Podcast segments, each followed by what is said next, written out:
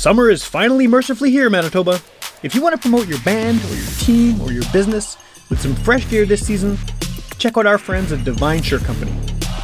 Supporting local business is more important than ever in these tough times.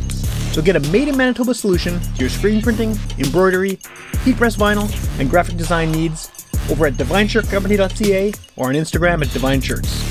And tell them Witchpolice Radio sent you.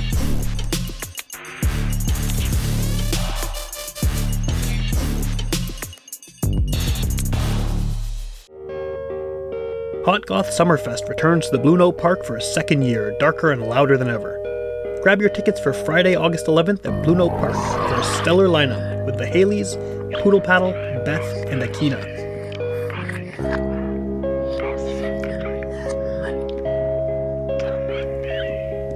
Also featuring a midnight set of industrial minimalist techno by Viva Non.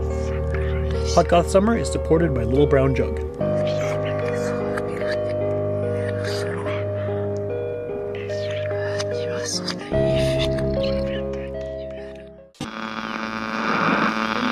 One of our colleagues, Sam Thompson, who, um, if you saw him, you'd sort of right away assume he was a hippie.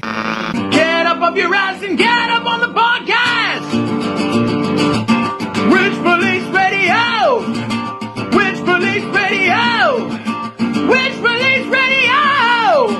Witchpolice Radio! Get up off your ass and get up on the podcast, Witchpolice Radio! All right, welcome to Witchpolice Radio. I'm here with uh, two members of a band that is uh, new to the podcast, but definitely not new to the local music scene. You guys have been doing this for uh, quite a while now, and I'm sure we'll get into that. But the reason that I have you on the show today is because, uh, you know, at the time we're recording this, just a few weeks ago, you released a new album. So um, I figured it was a great time to, to, to, to reach out and, and, have you on the show. Uh, I've been listening to your stuff for a while, and I think that the best way to start this off is if the two of you want to introduce yourselves and give a bit of background about the band and what it is you do musically.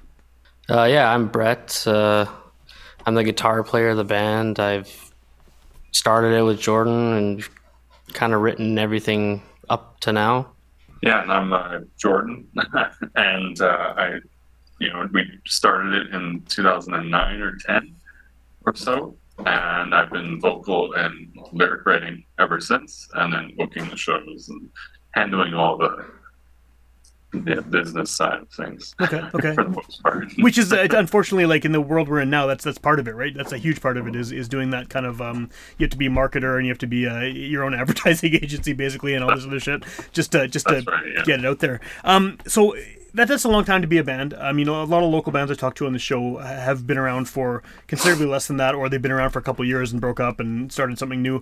What is sort of the longevity? What what is the reason for the longevity of Wilt to this point? Like, why why why do you think this has worked as a band and you're, able to keep going? Ooh, that's a good one. Uh, I think uh, what kind of helps longevity is, to be honest, the surprising amount of uh, you know replay value and the the touring and the opportunities that we kind of get presented um, it kind of keeps everything flowing uh, and the fans and everything else right? Like we couldn't do this without the fans. A little bit of backstory. We started this as a studio project and then the album got popular and we decided to take it on the road and it got even more popular. So um, it was solely like fan uh, fuel for the most part. That's cool because it's kind of the reverse of what most bands are doing too, right? Where they're where they're touring constantly and then they release the record, and that, that, that's interesting. Well, I think that that uh, I mean every every city has its own very very loyal metal scene, right? I mean I know that the metal scene as an umbrella genre has so many subgenres and, and different different uh, aspects to it, but just in general, it seems like a lot of cities have a very like loyal and rabid metal fans who are who, they find what they want and they they really really stick with it. That's right. Yeah. Um, I find Winnipeg is, is a little bit tricky with Doom or the stuff that we play. Um, not to say that our fans aren't here. It's just tricky. Uh, I feel like uh, there's a lot of thrash and death metal bands like that come out almost every second week, right? Of course, so yeah, yeah. Uh, kind of saturated a little bit, and we're kind of uh, sticking out a little bit as something different, right? So, How has that sort of impacted you guys um, over the course of, of your existence as a band here. I mean, is is it is it difficult to sort of figure out where you fit in as far as you know being on bills at shows and things like that because you're playing in a different style, even though it's it's a related style. Um, sometimes it can be a little bit difficult because we want to have kind of because you know we play black metal and doom and uh, you know occult rock or or other things or stoner doom can kind of go adjacent to it. Yeah. Um, but with that overabundance of kind of thrash bands and stuff like that, we we mix very well with those those uh, those shows. But um, ideally, we want like a whole like doom night or a whole a mix of black and doom. Right? Uh, it's a bit tricky here in Winnipeg. Um, there was some, but unfortunately, maybe pandemic took a toll on them, or they just it grown inactive. You know. Yeah. Yeah, Brett, were you going to say something? I was just gonna say that. I mean, we kind of we don't fit into a specific kind of genre, but we kind of can dip our toes in a little bit of everything. Like we have a little bit of everything that someone would like. I th- I like to think.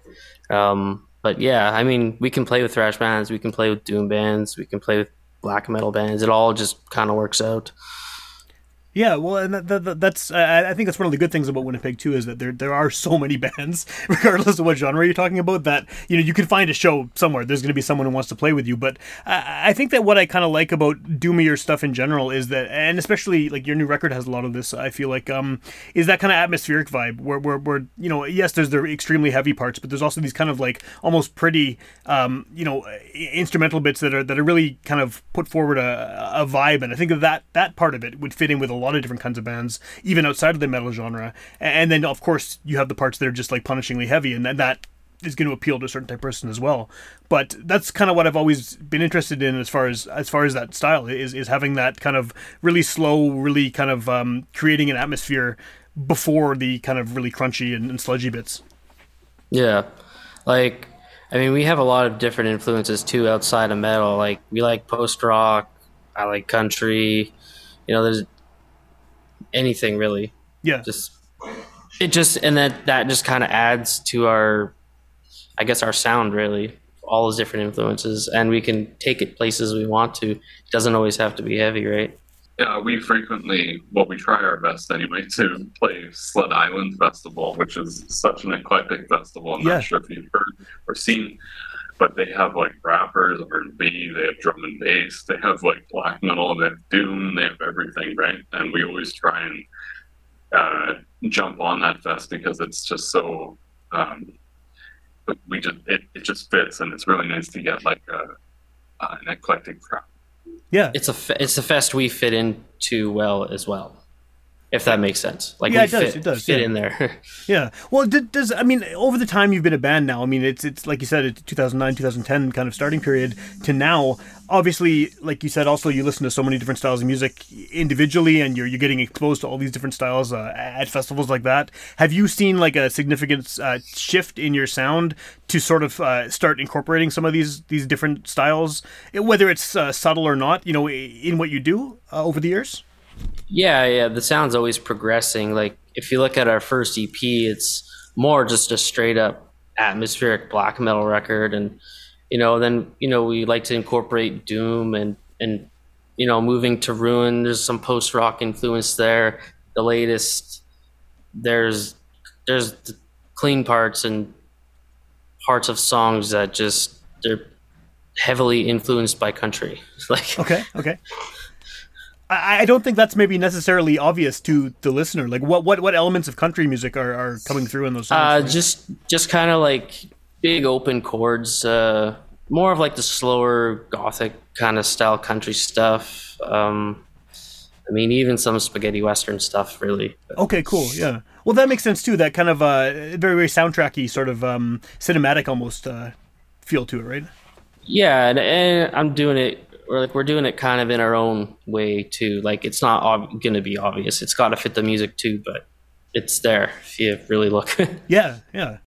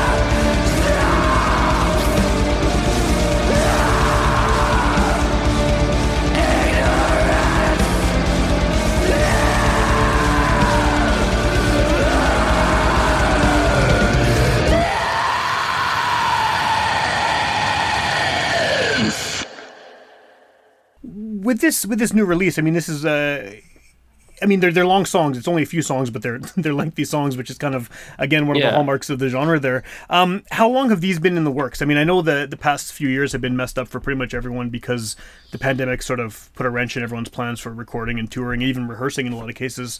Are these songs that you had as a band before all of that kind of shut down, or are they stuff you've been working on since? No, it uh, really just kind of the year prior to us recording is when I worked on them. Okay. Uh, I basically moved.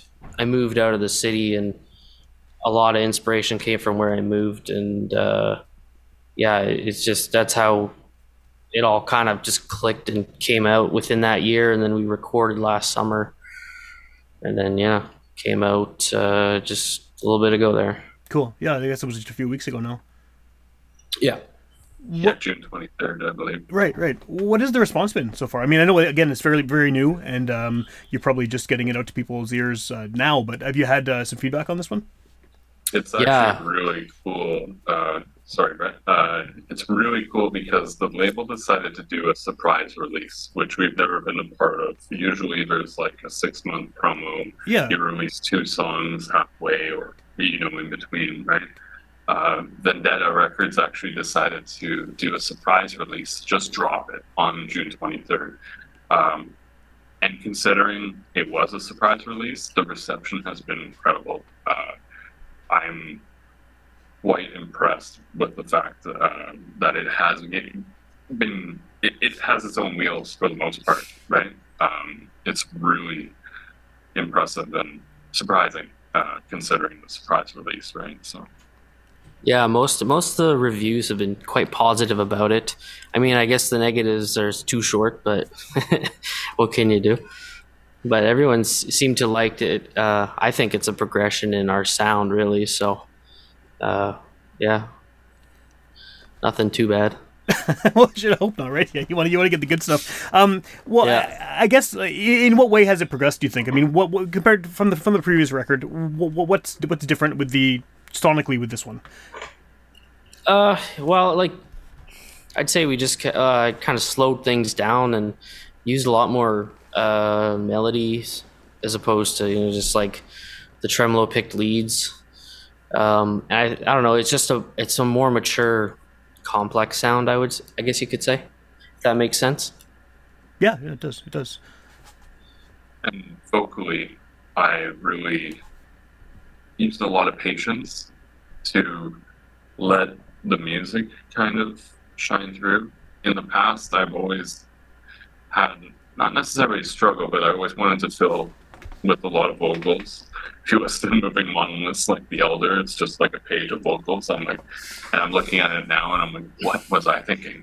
Uh, but uh, with Huginn, it's like, um, it, it was very methodical and purposeful with the vocals. And Okay. I wanted the the whole band to shine because this is also kind of unique to where we have a new lineup that we recorded with as well. And um, I think it, it, correct me if I'm wrong, I think all five for the first time recorded, like including all of us, right? Uh, whereas before it was four of us or three. Okay. Okay. Or- yeah. Two, I'd add. Um, I, I guess yeah, we we let the music kind of breathe a little more when it came down to vocals, and everything. Just we made sure everything complemented e- each other in the mix and everything like that.